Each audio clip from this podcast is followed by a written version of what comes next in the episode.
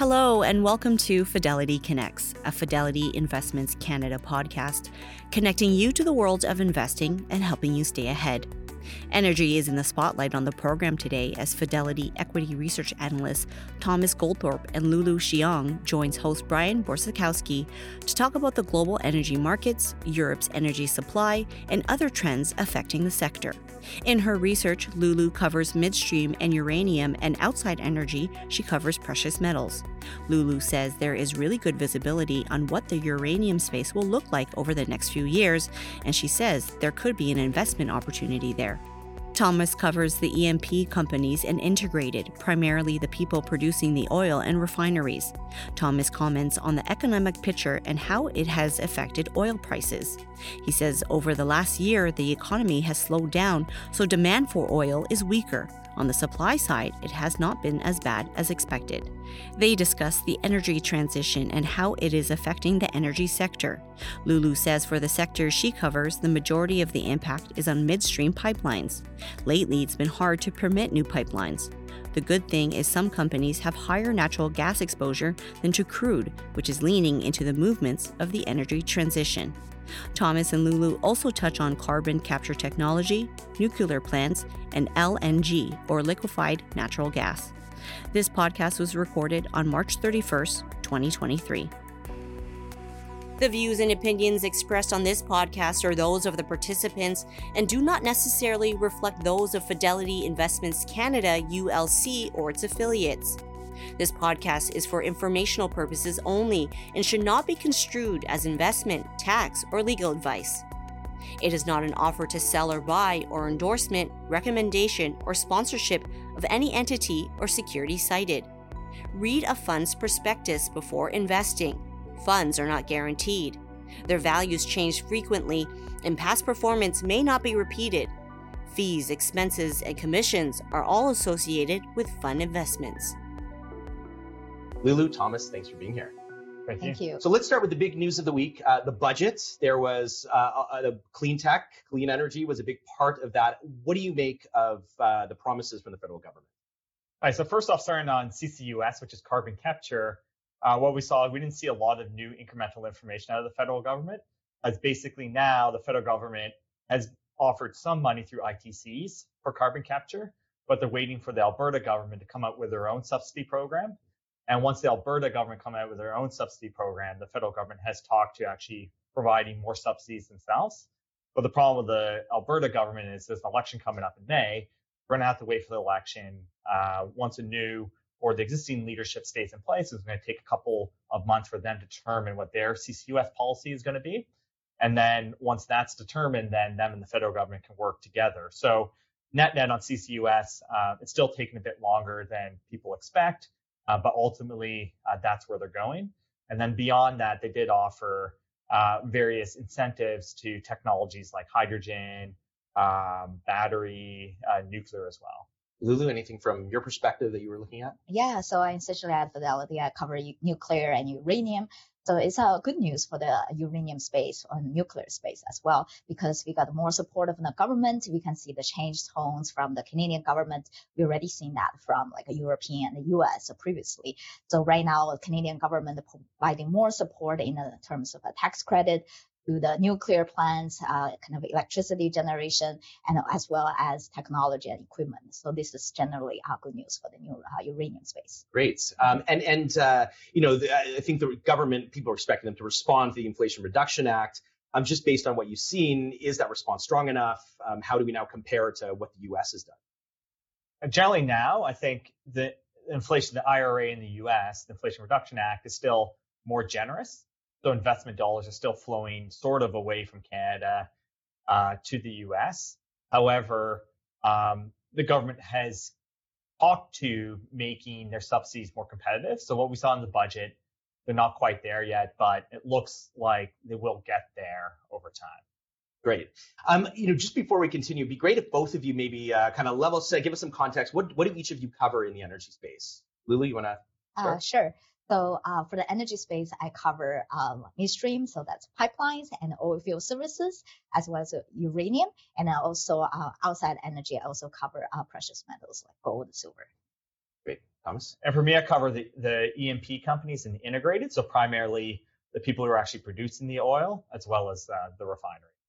So it's certainly always an exciting sector to watch. Um, last year, oil prices were over $100. Now they're around 75. It's been up and down this year. Um, talk to me about maybe how kind of the economic picture, higher inflation, interest rates have impacted oil prices, and uh, what do you kind of make of where we're at now, Thomas? Okay, so so basically, what's happened over the last year is you had a few things. So one, the economy has been a bit slower than expected, so oil demand has actually been a bit weaker, and then on the supply side, supply actually hasn't been uh, as bad as people expected, specifically from Russia and its impact on the war.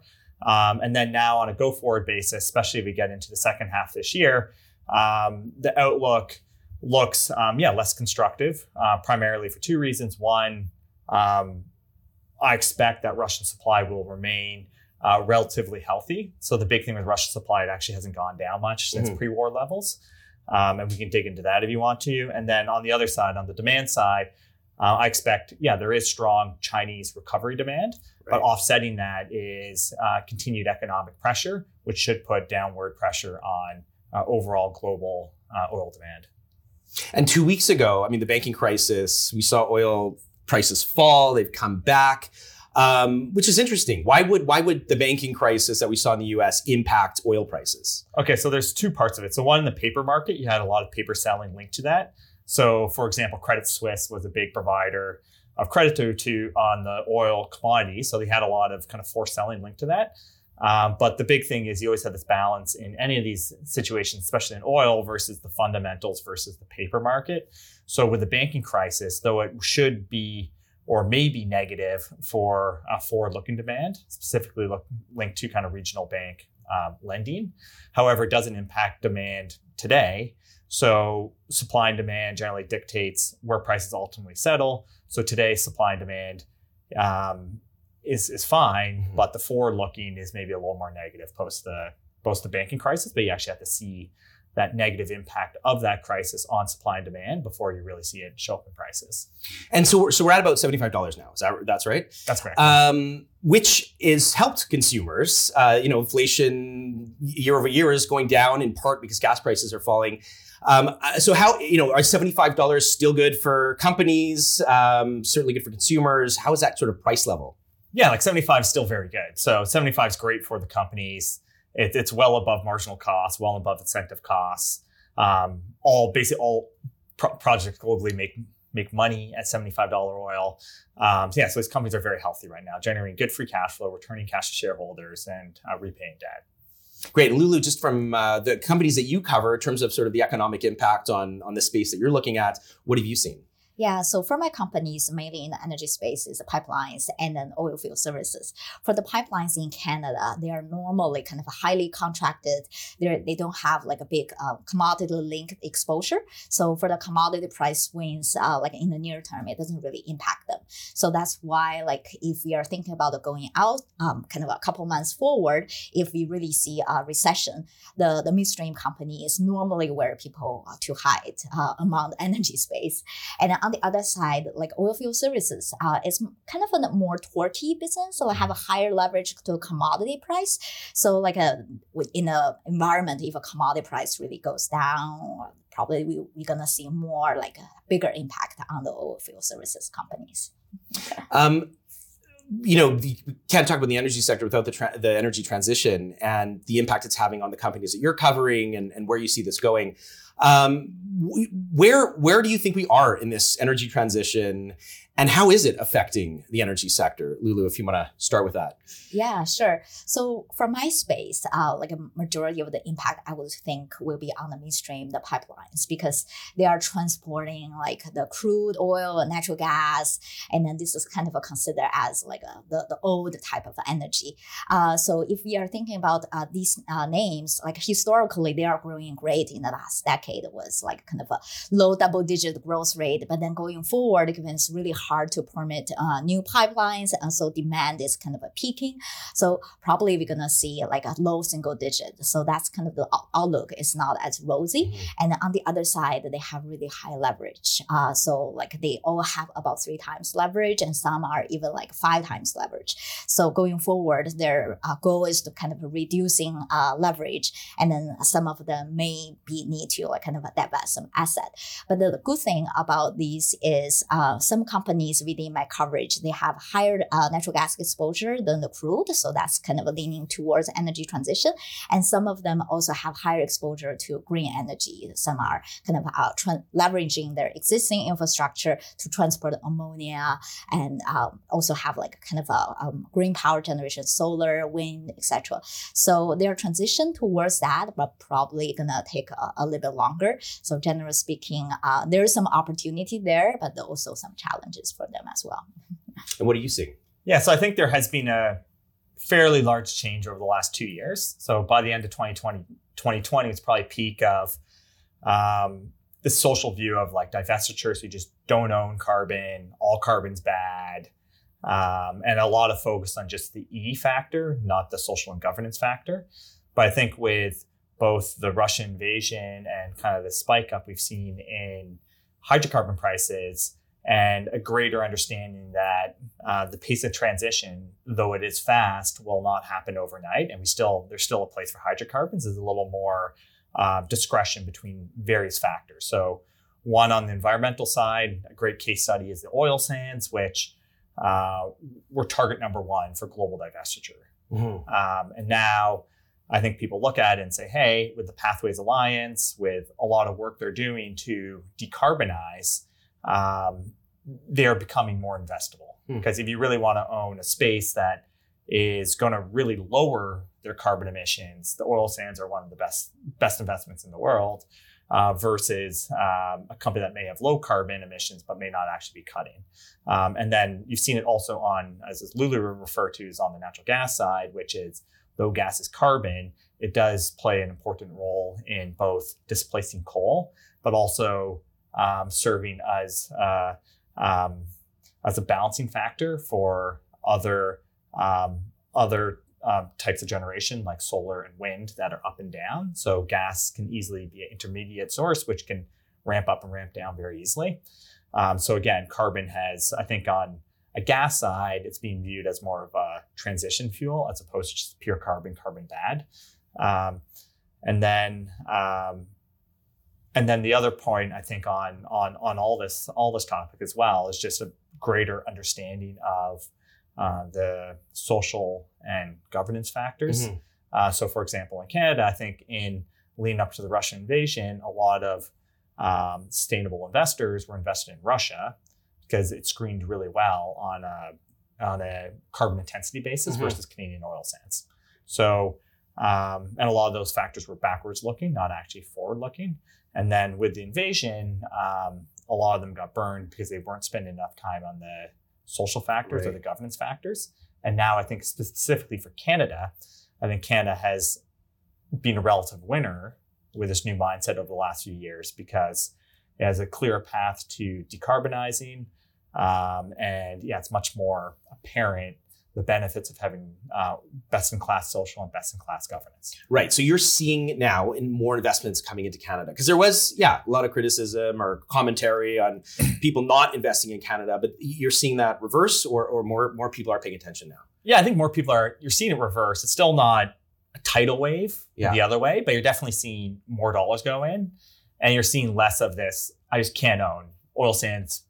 It's on the exclusion list can't own it, right? So I think there's a little more pragmatism, right? Both in Canada, but also that could be said for the whole energy space as well. In that a lot of people were just zero weight energy, don't own energy, carbon bad, carbon global warming, can't own it. Um, and now a lot of those investors have come in and said, hey, um, twofold. One, yeah, obviously it, we still need carbon. And the other thing is you can actually enact change by working with the companies as opposed to just divesting them and putting them in private hands, where the private hands may not mm-hmm. be as good actors um, in dealing with that transition as you can actually be if you own the company and work directly with them. Right. So j- just on carbon capture, um, because it always feels like this thing that's far out into the future. Yep.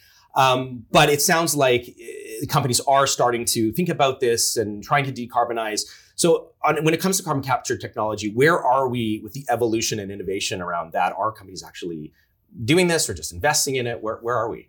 Yeah, so we're actually a lot further along in this journey than we were two to three years ago. So the technology's there. There's obviously a lot of incremental improvements that can be done, but the t- technology's there. It's known. Um, we've known how to do it for a while. And it's all about cost, right? Because um, the big thing on cost is obviously it costs a lot of money to capture the carbon.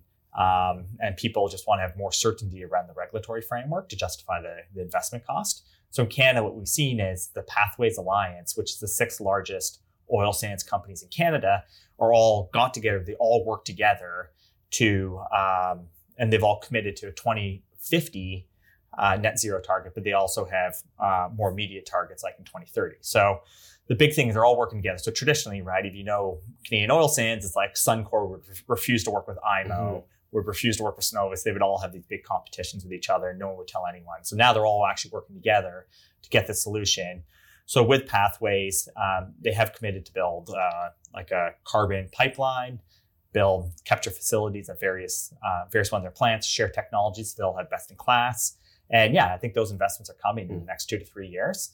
And they do have a pathway pathway to uh, to materially cut their emissions within the next 10 years, but also obviously get to the right. uh, hmm. 2050 net zero target. And also in my space, I also cover oil field services. There are certain companies, they also have exposure to carbon capture. They leverage in their existing technology. For example, certain company, they were really good at like managing the oil fluid, like a movement. Mm-hmm. Right now, they leverage the same technology on carbon capture. So to manage the, the carbon and to make sure there's no leaks and avoid any risk. So I think this is uh, also people are getting. Right. Mm-hmm. So on pipelines, so um, that's all also been a big headline over the years. Uh, TMX pipeline. Um, that's kind of the big one that's kind of people are still talking about. Where is that in progress? How's that going to affect uh, the Canadian energy industry? Yeah, so the, the pipeline is still the, under construction. So probably you heard the news about like the, the cost uh, of the building that pipeline kind of escalated mm-hmm. uh, because of all the labor costs and equipment costs and also supply chain issue. And also it's have to think about that's impacted by the weather as well. There's only certain period in the year they can construct the, the pipeline. Uh, right now, the, the estimate is around like a kind of early 2024, the pipeline going to be online. And because there's actually two pipeline building at the same time, the also gas, GasLink and the TMX. So they're kind of also uh, competing on, labor a little bit, but then it's good to see it's finally uh, hopefully going to be online in 2024 and that's going to solve our egress issue in Canada. Yeah. So just talk more about that. So what will that mean for for getting energy and uh, getting oil across the country? Yeah, so that means like uh, we're going to along on egress means we have more capacity to move oil out of Canada. So that's good for the producers so they can get a fair price. There's a little uh, kind of a reduced discount uh, on their uh, crude, uh, and also in the sense that potentially because maybe uh, as Thomas alluded earlier, uh, Canadian oil can consider as more greener, then probably they will be uh, a little bit more incentivized to produce more compared to like other regions globally. So I think that's generally a good news for for the pipeline for the Canadian oil industry. You mentioned, you know, labor costs rising and inflation's everywhere. How does rising inflation affect uh, future pipelines? Will we see, you know, is this is TMX uh, it, or are we going to see more, or is it getting expensive? Yeah, indeed, like building new pipelines are getting very expensive, not only from the labor availability, labor cost uh, perspective, but just uh, getting the permit. And then the, the people live, uh, live nearby, they don't want the pipeline to be like going through their area. So going forward, uh, um, kind of the pipeline uh, subsector will grow much more slower than before. Uh, so that's why I feel, like that's the headwind in the sector. Yeah, but in terms of like a cost per se, a lot of pipelines they can pass on the, the cost to the, the end uh, producer uh, through like an inflation escalator. Mm-hmm. So that's uh, kind of the good news. And then uh, similarly on my coverage on oil field services uh, companies, they can also pass through the cost. So may not be as a big issue as my uh, gold mining companies. Right. yeah, they are because the gold price kind of dictated globally, so they right. cannot really pass on the cost. Yeah. I have to ask about LNG. So, um, you know, LNG has been a topic in Canada for many years now. I think a decade ago, we were supposed to have a big LNG sector. Um, we've made some developments. Maybe, Thomas, how big is LNG in Canada and where do we need to go from here, especially with the US making big investments over the last several years? Right. So, LNG has come. So, if you look at it 10 years ago, we were expected to do a lot of LNG. Much of that investment got redirected towards the US due to permitting and other uh, regulatory issues. But there's still a large project called LNG Canada that is coming um, on the West Coast. And there's a few other smaller ones as well. And the great thing with those LNG projects is obviously allows for the export of natural gas from um, Northeast BC, which is a highly economic, one of the cheapest places in the globe to produce natural gas, and allows it to be exported globally. And the great thing with LNG is when it gets exported, it actually allows for the displacement of coal. So it allows for a lot of uh, carbon uh, carbon offset. Um, so with LNG, so it's a major project, obviously linked to Coastal GasLink. Um, there is some ability to expand it on a brownfield basis. So that project alone will drive kind of material uptick in investment in um, natural gas production in Canada. Um, any thoughts about LNG being exported through Churchill? Oh, that is interesting. uh, yeah, I think for now though, it. Um, I, I, actually never heard the truth, but it is interesting that on the global global warming angle. Yeah, uh, there's less perma perma ice there. Mm-hmm. It's easier. Northwest Passage, right? All that. Um, yeah, I think realistically today it's unlikely because mm-hmm. you do have to build a pipeline all the way up there. You have to get it permitted. Permitting is very difficult in this environment. And if you were to do that, why not just build in the Gulf of Mexico? Is probably a lot cheaper. Uh, all the infrastructure is already there. Um, so I would think maybe, but it's it's, it's fairly unlikely. Right. I think today. So it sounds like there's some opportunity here to expand, uh, but the U.S. still has a bigger uh, industry there, LNG exporting than we. Right. Right. And the big thing with the U.S. is a lot easier to get stuff permitted. Um, it's a lot cheaper, right? Labor availability in the south, you don't have to winterize all your facilities. So literally, it costs half as much to build. Permitting takes half as long. Uh, and there's a really good resource in the Gulf, whether it's um, the Haynesville, right in Louisiana, or in the Permian, there's a lot of gas. Mm-hmm. That the gas is actually relatively close there. So for now, if you want to get something done quickly on budget, uh, it's just a lot easier. to do. Can we get there? Can we compete with the with the U.S. at some point? Or uh... in in theory, yes. Yeah. Um, but as it stands right now, as you saw with stuff like TMX and cost overruns on TMX, cost overruns on Coastal GasLink, cost overruns with a lot of infrastructure projects, um, it's possible, but it's it's, it's, it's, going to be difficult. Yeah.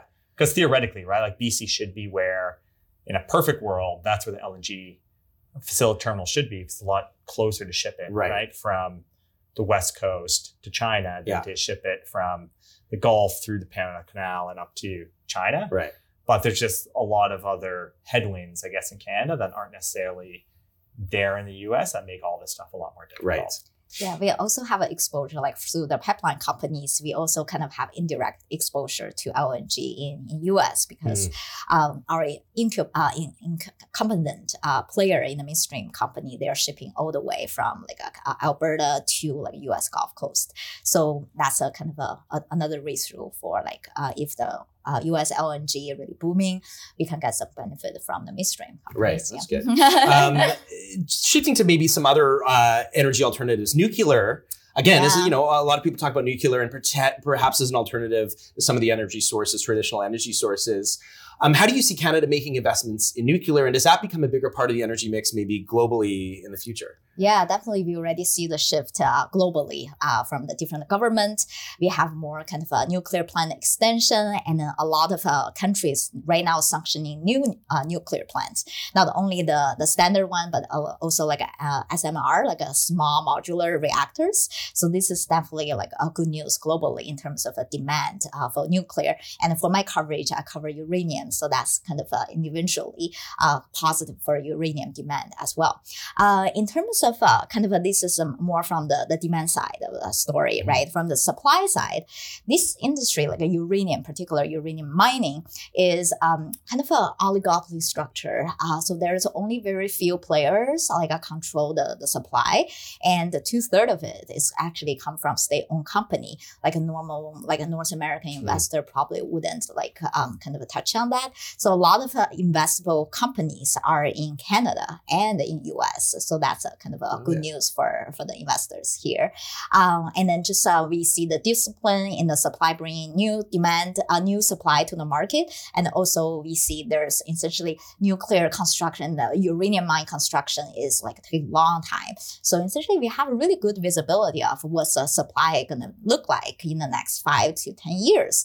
So the setup is uh, pretty well for the uranium space, uh, from the supply demand perspective. Yeah. So there's an investment opportunity here. Yeah, like. exactly. And I guess, you know, speaking of it, we're talking, you know, big, big picture uh, energy sector, but in terms of the investment opportunity, I think Canadians have always said, well, we live in Canada, we got to invest in energy. Um, but there's a lot going on as we've been discussing. So talk about maybe the, the short-term case and the long-term case for investing in energy. Why would someone want to look at the energy sector and uh, where are the opportunities? Thomas? Right. So I guess within Canada, the investment opportunities are primarily from one, Canadian energy companies still trade at a large discount to US energy companies. So there is a potential for that discount versus historical levels to, to close. Um, egress has always been a risk in Canada. So Lulu touched on that. Uh, but in general, you remember like um, we basically ran out of pipe and differentials like oil pretty mm-hmm. much went to zero yeah. at the end of 2018. And then we had to do all this crude by rail, which is very expensive. So you put the oil on uh, rail cars and you ship it out.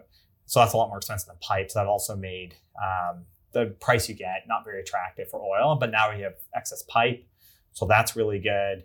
And then, yeah, just this energy security that now I think people are more aware about okay, where's your oil coming from?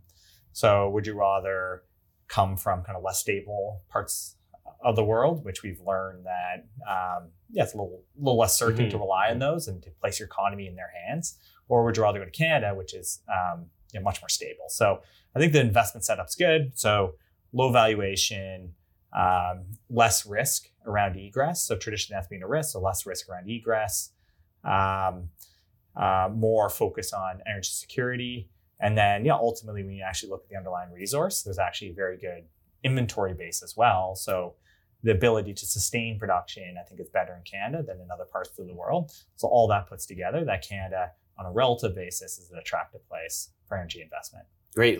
And what about from your uh, your view? Uh, where are you seeing opportunities? Yeah, as we uh, mentioned, kind of alluded earlier, we see there's some recession risk, uh, like in the later part of this year and also into 2024. So broadly speaking, it's not uh, good for the global energy space. But given the advantage uh, Canadian energy has, as uh, uh, Thomas mentioned, probably we think Canadian energy can attract disproportionate capital.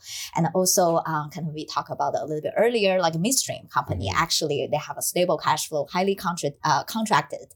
So normally when a recession environment, midstream company tend to outperform broader energy space, and sometimes they can even outperform the broader index. So that's kind of a part probably you, you want to hide.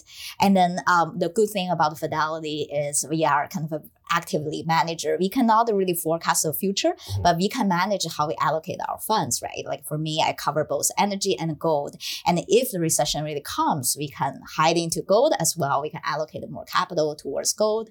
And then that should kind of benefit our investors. Yeah. Since you mentioned gold, let's let's quickly talk about that. Uh, where is the gold price today? And if a recession happens, how does that affect um, the companies that you're covering? Yeah. So the gold price, like this morning, I was looking at this. It was really close to 2000. It's like a 1950 ish. So um, I think this is a really good price. But I think going forward, we still have more upside in gold because what drives gold? There's a three main drivers. The first is a recession risk. The second is kind of the yield, like a real interest, uh, real interest rate that's have a negative correlation to gold price. And the third is USD, uh, US dollar, because uh, gold is kind of a denominated in, in uh, USD dollar.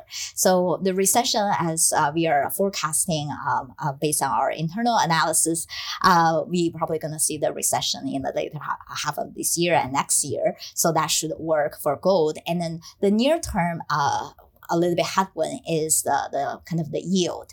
If the, especially the Fed, the U.S. central bank probably uh, hold the, the higher yield, the higher policy rate for a little bit longer, that could be a little bit headwind for gold. But once we pass that, uh, pass that, uh, should be like um, good news for, for gold. And normally gold, if we look at historical cycles and charts, gold tend to outperform in late cycle and very early cycle. And we are getting closer to that each day. Yeah. One, do we have the infrastructure to handle the electrification of the automotive industry? And is nuclear part of that solution? Yeah, so nuclear, um, it's a kind of a uh, the source of a different energy is all kind of a mix, right? Nuclear in Canada is already a big part of our uh, electricity generation. So I think going forward is, uh, as you probably know, is uh, kind of take a longer time to build a new uh, nuclear plant. So we probably see probably nuclear plant uh, coming online 2028, 2030. so will be a little bit kind of a, a longer term story in terms of the demand. But then in the near term, given the under the development and the purchase of the contract from utility companies, we still see a big pickup in the contracting. So that's good news for the nuclear and for the uranium uh, space. Yeah. Great. Uh, anything to add there on uh, electrification? Do we have the infrastructure? Yeah, I think it's it's a question. Yeah, it's, it's an important question, but I think Lulu pretty yeah. much hit, hit, the hit the high points in that. Um, yeah, I think investment will be made in infrastructure right. to allow for that transition. So we just have a couple minutes left, um, and and I'm wondering why Fidelity. Talk to me a bit about your approach when it comes to the companies that you cover. Um, why should people, you know, maybe think about Fidelity in in the energy space? Okay, so for for me, it's a few things. So one, we can take a longer term focus. So generally, um, that longer term focus. Everyone says they can take a long term focus, but the way our incentive and our way our culture is, you actually can take a longer term view. Um, and I think that's important. We have really good long term relationships with the corporates we cover. So we do get to see them periodically, um, and that helps us with the research process. And then there's just really good alignment, right? Like every day we go in focused on performance, and performance is what gets you promoted, uh, how you get how you get motivated. So every day we go in focused on performance, right? Mm-hmm. It's not about sales, not about other stuff. It's about uh, investing, right? And I spend every day, 100% of my day focused on investing. So I think that those are the key things that um, make Fidelity such a special place to be. Great. Lulu? Yeah, for me, it's I feel like the research part is a kind of a key differentiation for Fidelity. Uh, we are very co- collaborative environment. We have a central pool of database of all our research notes, so I can go back to like early 2000 to see what people are saying about the energy at that time, and then learn from all the histories. So I think this is a very unique perspective of Fidelity. We share everything. We collaborate with each each, each other. Like today's like talk, we, we talk, join the talk together. So I think that's a very, uh, very collegial environment, and then that's help people to build knowledge and help each other. We we just got so much read through across the different space. Uh, we got the read through from what's happening in the Europe, what's happening in the industrial sector, what's happening for the housing sector. That's all helped me to make my research easier and generating more deeper insights. Excellent. Uh, we're going to leave it there. We can talk about this all day, I'm sure, but uh, hopefully we'll chat again soon. Thank you both for being here. Great. Thank you, Brad. Thank you. Thanks for listening to the Fidelity Connects podcast. If you haven't done so already, please subscribe to Fidelity Connects on your podcast platform of choice. And if you like what you're hearing, leave a review or a five star rating. Fidelity mutual funds and ETFs are available by working with a financial advisor or through an online brokerage account. Visit fidelity.ca slash how to buy for more information. While visiting fidelity.ca, you can also find information on future live webcasts. And don't forget to follow Fidelity Canada on Twitter and LinkedIn. Thanks again. See you next time.